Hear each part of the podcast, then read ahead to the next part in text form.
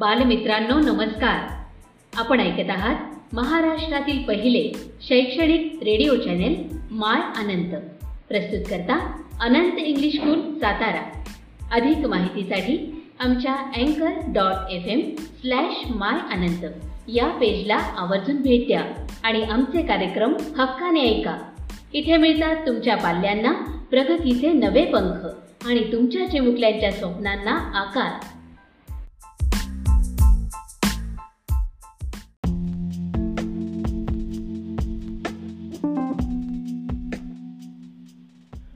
नमस्कार विद्यार्थी मित्रांनो. आज मराठीच्या तासाला आपण पाठ्यपुस्तकातील सहावी कविता माहेर अभ्यासणार आहोत.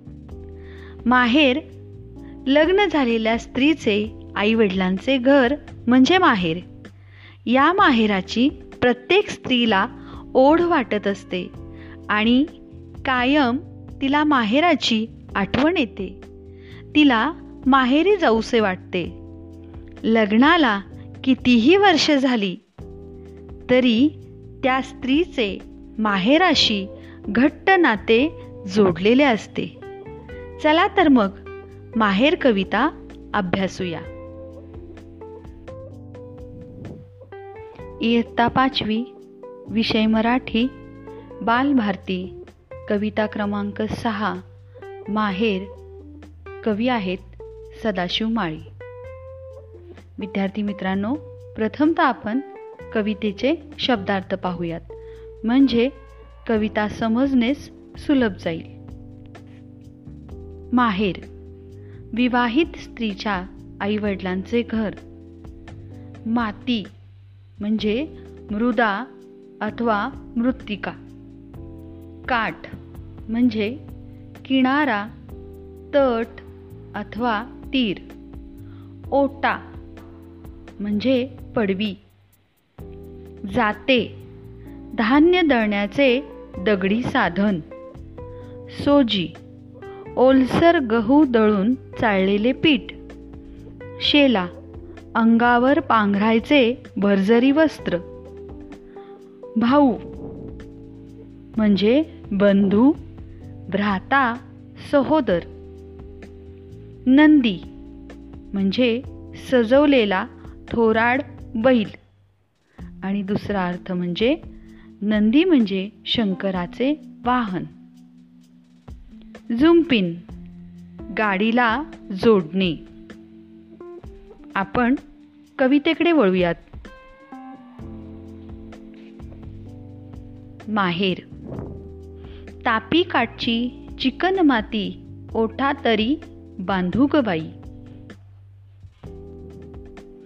असा ओटा चांगला तर जात तरी मांडू ग बाई असं जातं चांगलं तर सोजी तरी दळू ग बाई अशी सोजी चांगली तर लाडू तरी बांधू ग बाई असे लाडू चांगले तर शेल्याच्या पदरी बांधू ग बाई असा शेला चांगला तर भाऊ राया भेटू ग बाई. असा भाऊ चांगला तर दारी रथ आणील ग बाई. असा रथ चांगला तर नंदी तरी झुंपीन ग बाई. असा नंदी चांगला तर माहेराला जाऊ ग बाई. असं माहेर चांगलं तर धिंगा मस्ती करू ग बाई. कवी आहेत सदाशिव माळी. तापी काठची चिकन माती ओटा तरी बांधू गबाई तापी खानदेशातून वाहणारी नदी. तापी हे नदीचं नाव आहे. या तापी काठाची माती जी आहे ती चिकन माती आहे. चिकट माती आहे. तिचा तो गुणधर्म आहे चिकटपणा असलेली माती. म्हणजे तापी नदी ही खानदेशातून वाहत आहे. या चिकट मातीचा उपयोग करून आपण ओटा तरी बांधू. असं ती विवाहित स्त्री म्हणत आहे. ओटा म्हणजे घरासमोरील मोकळी जागा अथवा पडवी. या चिकट मातीपासून आपण ओठा बांधूया. असा ओटा चांगला तर जातं तरी मांडू ग बाई. अशा या तापीकाठच्या चिकटपणा असलेल्या मातीपासून छानसा ओटा बांधून झालेला आहे. तर आता त्या ओट्याचा उपयोग काय करायचा? तर तिथे जातं मांडून पीठ दळूया जातय. म्हणजे धान्य दळण्याचे दगडाचे साधन. पूर्वी धान्य दळण्यासाठी डाळी करण्यासाठी जात्याचा वापर केला जात असे. आता आपण मिक्सर हँड मिक्सर अशा गोष्टींचा वापर करतो. पूर्वी जाते उखळ याचा वापर केला जायचा. असा ओटा चांगला तर जातं तरी मांडू बाई मग तिथे जातं ठेवून तिथे पीठ तळता येईल. असं जातं चांगलं तर सोची तरी दळू गं बाई आता ओटा झालाय ओट्यावर जातं मांडलंय तर त्या जात्याचा उपयोग नको का करायला? मग त्या जात्यावर छानसं सोजी दळूया. सोजी म्हणजे ओलसर गहू दळून चाळलेलं पीठ अथवा रवा. त्याला सोजी म्हणतात. या जात्यावर छानशी सोजी दळूया अशी ती स्त्री सांगत आहे. अशी सोजी चांगली तर लाडू तरी बांधू ग बाई. आता जात्यावर छानशी सोजी दळून झाली आहे मग आता या सोजीचा काय वापर करायचा? तर छानसे लाडू बांधूया. या सोजीच्या पिठापासून लाडू बांधूया. बघा विद्यार्थी मित्रांनो एका कल्पनेतून एक एक कल्पना नवीन कल्पना सुचत गेली आहे. असे लाडू चांगले तर शेल्याच्या पदरी बांधू ग बाई. लाडू बांधून झालेत आता. शेला अंगावर पांघरायचं भरजरी वस्त्र अथवा छानशा रेशीम वस्त्राचा पदर. शेल्याच्या पदरी बांधू ग बाई. आता ही विवाहित स्त्री ते लाडू शेल्याच्या पदराला बांधणारे. असा शेला चांगला तर भाऊ राया भेटू ग बाई. आता ओटा करून झालाय जातं मांडून झालंय त्या जात्यावर छान पीठ दळून झालंय आणि त्या पिठाचे छानसे लाडू बनवलेत. आता पुढची कल्पना काय? तर आता लाडू शेल्याच्या पदरात बांधलेले आहेत. तर आता भाऊराया भेटू ग बाई. आता माझा भाऊराया भेटेल. भाऊराया भाऊ. भ्राता बंधू सहोदर हे भाऊराया या शब्दाला समानार्थी शब्द आहेत. असा भाऊ चांगला तर दारी रथ आणील ग बाई. आता भाऊ घरी येणारे तर रथ घेऊन येणारे. रथ म्हणजे वाहन. बैलगाडी अथवा रथ. त्या वाहनाला बैलगाडीला त्या स्त्रीने रथाची उपमा दिली आहे. की माझा भाऊ रथ घेऊन येईल. असा रथ चांगला तर नंदी तरी झुंपीन गबाई आता रथ इतका छान आहे तर त्या रथाला साधेसुधे बैल जुंपणार नाहीये. तर नंदी म्हणजे सजवलेला थोराड बैल.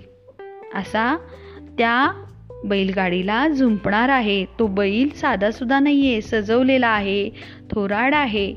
असा बैल तिथे त्या गाडीला झुंपणार आहे. आणि नंदी म्हणजे विद्यार्थी मित्रांनो शंकराचं वाहन पण. तुम्ही जेव्हा शंकराच्या देवळात जाता तेव्हा प्रथमतः नंदीचं दर्शन घेता आणि मग आतमध्ये जाऊन पिंडीला नमस्कार करता.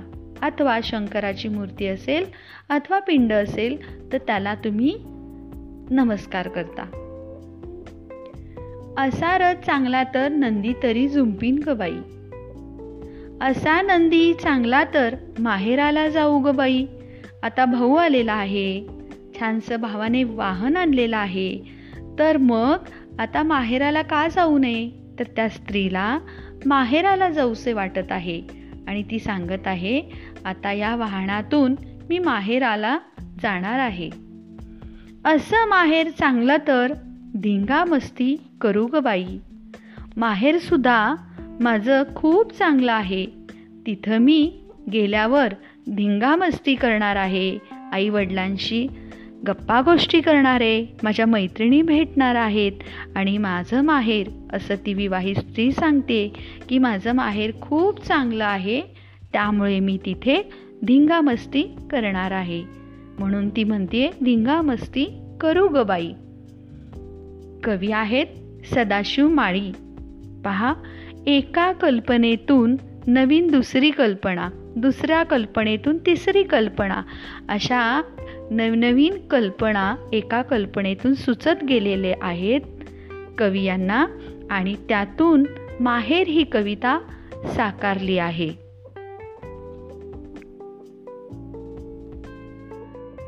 आजचा घरचा अभ्यास.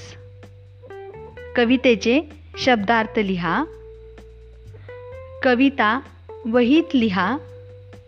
कवितेचा स्वाध्याय सुंदर अक्ष अक्षरात लिहा. कविता तालासुरात म्हणा. चला तर मग विद्यार्थी मित्रांनो कविता ऐकूया. म्हणजे तुम्हाला कविता म्हणणेच सोपे जाईल.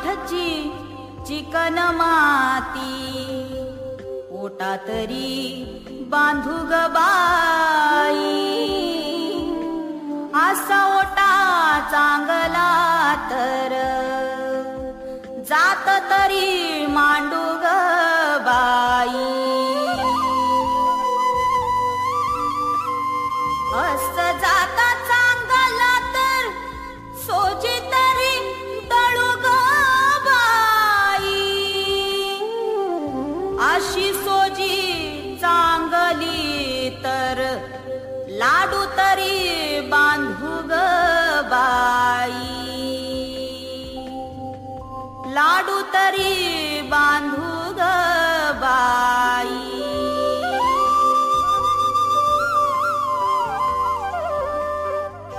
असे लाडू चांगले तर.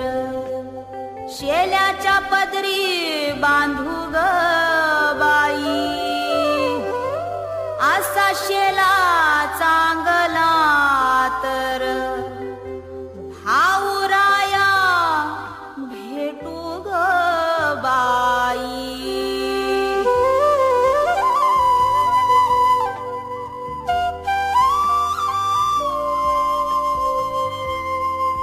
असता भाऊ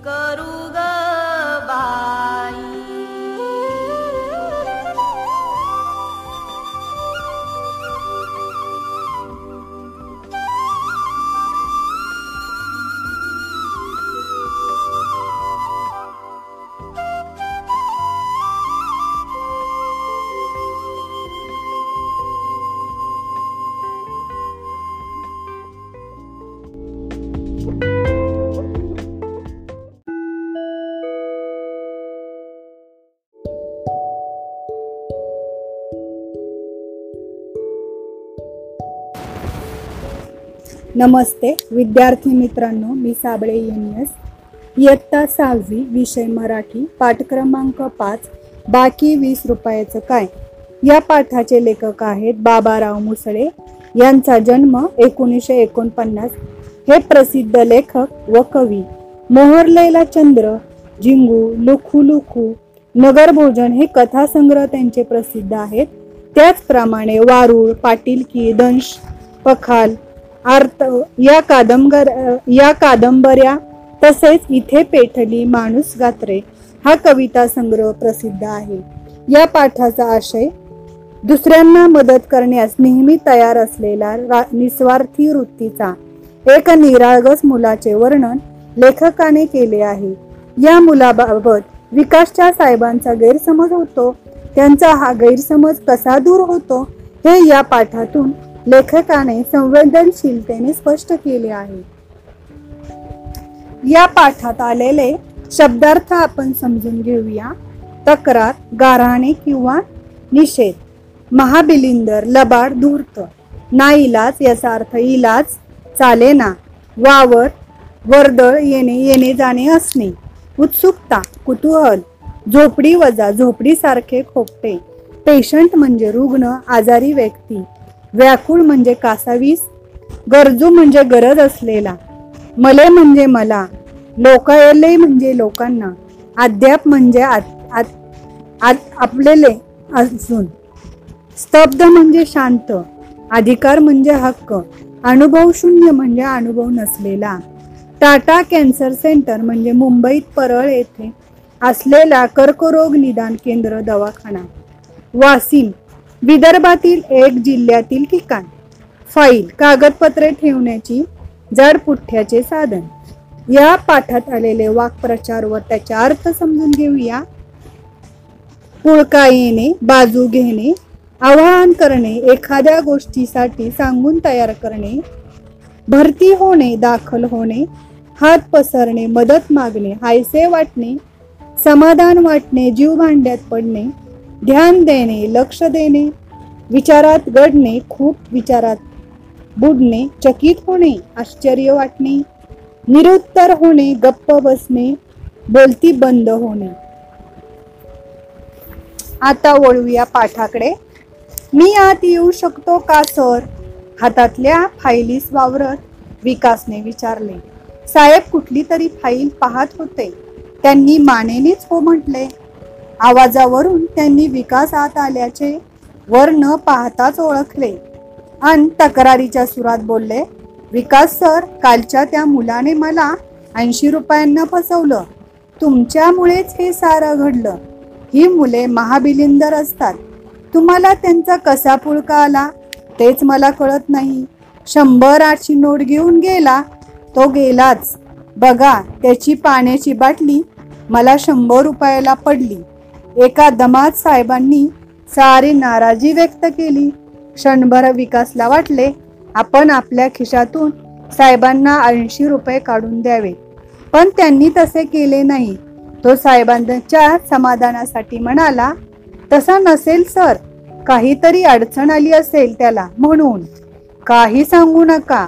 यानंतर असली मुलं कार्यालयात आलेली मला चालणार नाही. समजले?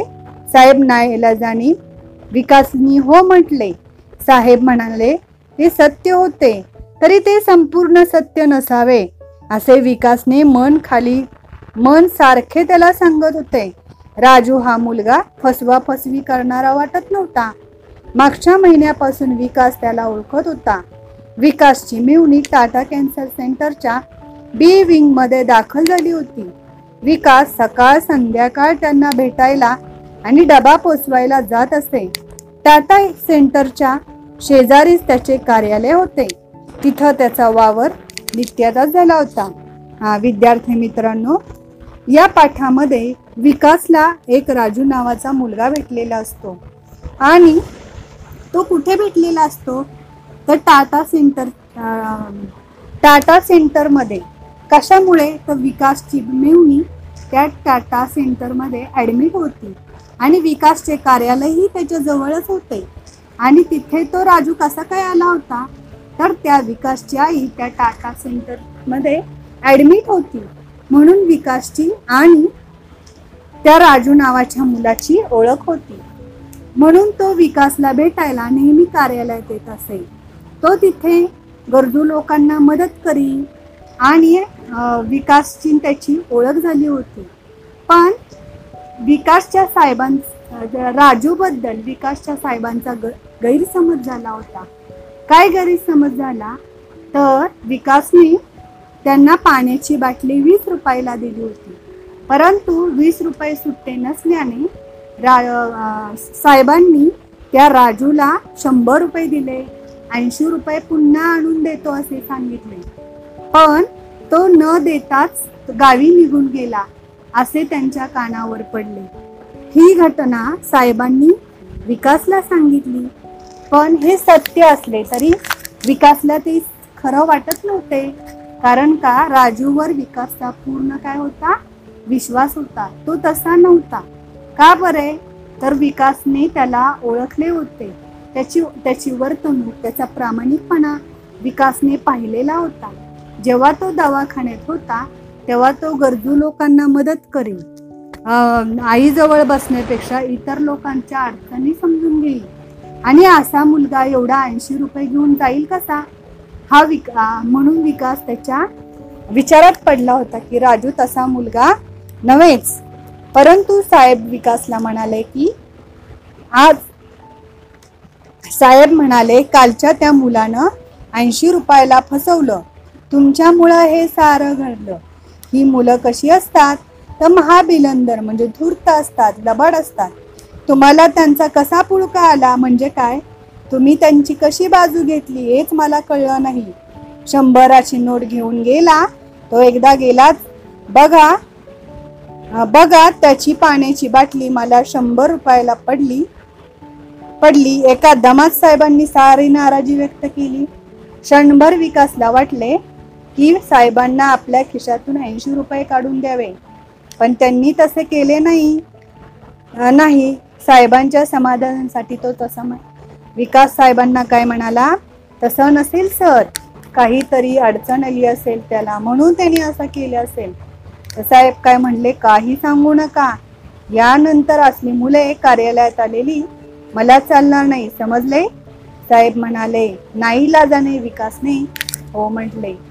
साहेब म्हणतात ते सत्य होते.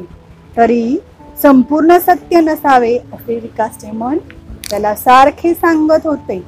राजू हा मुलगा फसवा फसवी करणारा नव्हताच. मागच्या महिन्यात विकास त्याला ओळखत होता.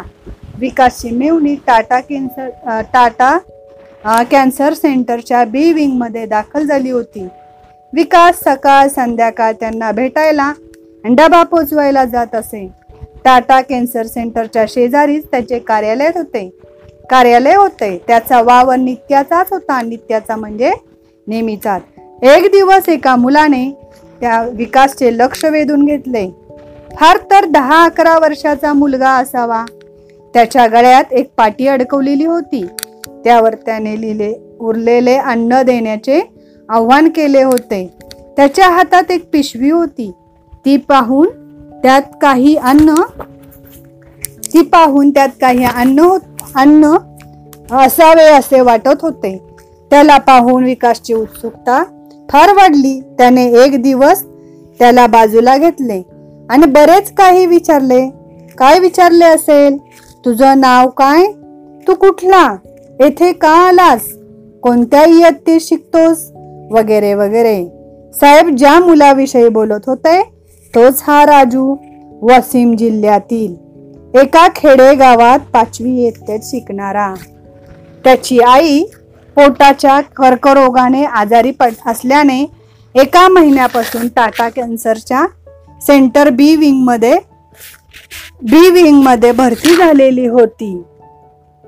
आता तो कुठून आला होता? विदर्भामधून आला होता. वसीम हे विदर्भातील एका जिल्ह्यातील ठिकाण आहे. त्याच्या आईला पोटाचा कर्करोग झाला होता. म्हणून तो त्या टाटा कॅन्सर सेंटरमध्ये त्याची आई भरती झाली असल्या कारणाने आईची सेवा करण्यासाठी काय हवं नको ते पाहण्यासाठी आईबरोबर आलेला होता. तर त्याच्या अडकव गळ्यात अडकवलेली पाटी त्याच्या पिशवीत पडलेलं अन्न पाहून विकासला आश्चर्य वाटले. म्हणून विकासने त्याची चौकशी केली. तर तो किती वर्षाचा होता? आठ दहा वर्षाचा. कितवीत होता? पाचवीत होता. का तिथे आला होता? तर त्याची आई त्या दवाखान्यामध्ये ॲडमिट होती. कुठून आला होता? तर तर वसीम येथून आला होता. वसीम हे गाव कुठं आहे? तर विदर्भातील एक जिल्ह्याचे ठिकाण आहे. तो आणि त्याची आई वसीम तो आणि त्याची आई याशिवाय घरी तिसरे कोणी नव्हते. एका झोपडी वजा घराशिवाय त्याच्याकडे काही नव्हते. म्हणजे बघा विद्यार्थी म- मित्रांनो तो झोपडीत राहत होता. त्याला वडील नव्हते. झोपडीशिवाय त्याच्याकडे काहीही नव्हते. दवाखान्यात आईजवळ सतत बसून राहण्याचा त्याला कंटाळा येईल. आईला विचारून तो इकडे तिकडे फिरे. आईने त्याला सांगितले होते जास्त लांब जाऊ नको. कोणाच्या वस्तूला हात लावू नको. तो तेथेच बाहेर फिरायचा. दवाखान्यात बसून बसून त्याला कंटाळा यायचा. म्हणून तो इत दवाखान्यात इतर ठिकाणी फिरायचा. तरी त्याच्या आई त्याला सारख्या सूचना देत होते. काय सूचना देत होती? की जास्त लांब जाऊ नको. कोणाच्या वस्तूला हात लावू नकोस. तो तिथेच बाहेर फिरायचा. तेव्हा त्याच्या लक्षात असे आले की पेशंटसोबत आलेले अनेक अनेक गोरगरीब भुकेने व्याकुळ होऊन इथे पैशासाठी अन्नासाठी दुसऱ्यांसमोर हात पसरतात. दुसरीकडे बरेच लोक जेवण शिल्लक राहिलेले अन्न कचरा कुंडीत फेकून देतात. हे अन्न हे अन्न जर गरजूंना मिळाले तर? बघा विद्यार्थी मित्रांनो त्यांनी काय पाहिले की काही लोक खूप गरीब आहेत. ते पैसे अन्नासाठी इतरांकडे मदत मागतात. पैशासाठी मागतात. आणि दुसऱ्या बाजूला तर काय? काही लोक इतकं अन्न असतं की ते कचर कचऱ्याच्या डब्यात फेकून देतात. हे त्याला कळले. तेव्हा त्याच्या अशा मनात आले की जर उरलेले अन्न या गरजू लोकांना मिळाले तर त्याने एक एक पुठ्ठा घेतला.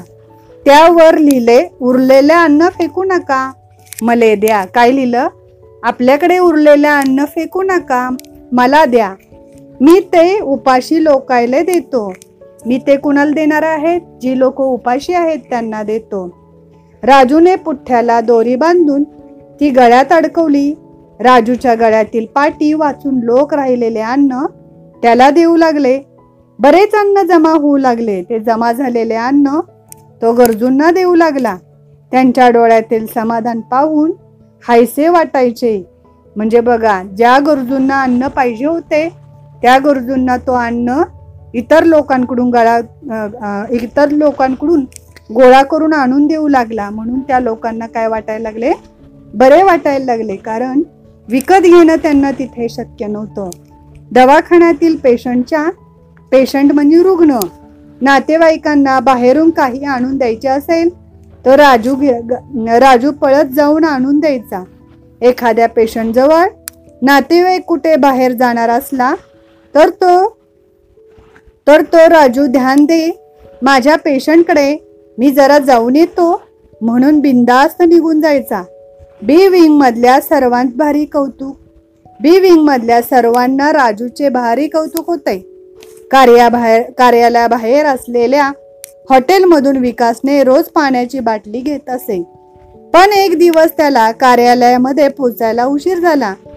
म्हणून त्याने राजूला पाण्याची बाटली कार्यालयामध्ये पोचायला सांगितली. पाण्याच्या बाटलीचे पैसेही त्याच्याजवळ दिले. राजू अधूनमधून विकासच्या पाण्याची बाटली पोचू लागला. हे काम राजू आनंदाने करी. विकासच्या साहेबांनी राजूला बऱ्याच वेळा विकासासाठी पाण्याची बाटली कार्यालयामध्ये आणून देताना पाहिले होते. असाच काल सकाळी तो कार्यालयामध्ये विकासासाठी पाण्याची बाटली घेऊन आला होता. त्याने एक पाण्याची बाटली विकासच्या साहेबांना दिली. त्यावेळी साहेब म्हणाले वीस रुपये सुटते नाहीत शंभराची नोट आहे. त्यावर राजू म्हणाला सर द्या ती नोट. मी ऐंशी रुपये ऐंशी रुपये आपल्याला आणून देतो. साहेबांनी शंभर रुपयाची नोट घेऊन राजू गेला. तो अद्याप आलाच नाही. म्हणजे अजून ज्या काल तो स- साहेबांकडून किती पैसे नेले? शंभर रुपयाची नोट नेली. तो अजूनही आला नाही. राजूने साहेबांचे खरंच फसवले असेल का? काय झाले असेल नक्की? विकास विचारात पडला. तेवढ्यात सर आत येऊ का? राजूच्या वयाचा एक मुलगा दारात येऊन उभा राहिला. होता. साहेब आणि विकासने आधी त्या मुलाकडे पाहिले आणि एकमेकाकडे पाहिले. मग साहेब म्हणाले ये बोल काय काम आहे? सर मी इरफान राजूचा मित्र. तो मुलगा राजूच्याच वयाचा होता. आणि तो काय म्हणला सर मी कोण आहे? इरफान आहे. कोणाचा मित्र आहे? राजूचा मित्र आहे. बोलता बोलता त्याने खिशातून शंभराची नोट काढली. ती नोट साहेबांना ध- साहेबांच्या धरत इरफान म्हणाला सर ही नोट राजूने तुम्हाला द्यायला सांगितली आहे. विकास आणि साहेब दोघे चकित झाले. राजू कुठे? विकासने विचारले. सर तो कालच गावाला गेला. साहेब म्हणाले का? त्या आधीची त्याच्या आईची दवाखान्यातून सुट्टी झाली. गावी जाण्याआधी त्यांनी ही नोट मला तुम्हाला द्यायला सांगितली होती. असे म्हणत इरफान आला तसा बाहेर पडला. विकास आणि साहेब दोघेही थोडा वेळ स्तब्ध झाले म्हणजे शांत झाले. मग साहेब म्हणाले विकास मला माफ कर. माणसं ओळखायला तुझा अधिकार तुझा अधिकार मोठा आहे. तुमचा अधिकार मोठा आहे. त्या मानाने मी अनुभव शून्य आहे. या नोटेतले ऐंशी रुपये माझे आहेत. पण बाकी वीस रुपयाचं काय? यावर विता विकासही निरुत्तर झाला. बघा राजू हा प्रामाणिक होता. त्याने वीस रुपयासाठी पूर्ण शंभराची नोट आपल्याकडे ठेवली नाही. तर ती नोट परत मित्राकडून कोणाला पाठवली? साहेबांना पाठवली. साहेबांचा राजूबद्दल अजून विश्वास काय झाला? दृढ झाला. म्हणून माणसाने आयुष्यात कसे असले पाहिजे? प्रामाणिक असले पाहिजे.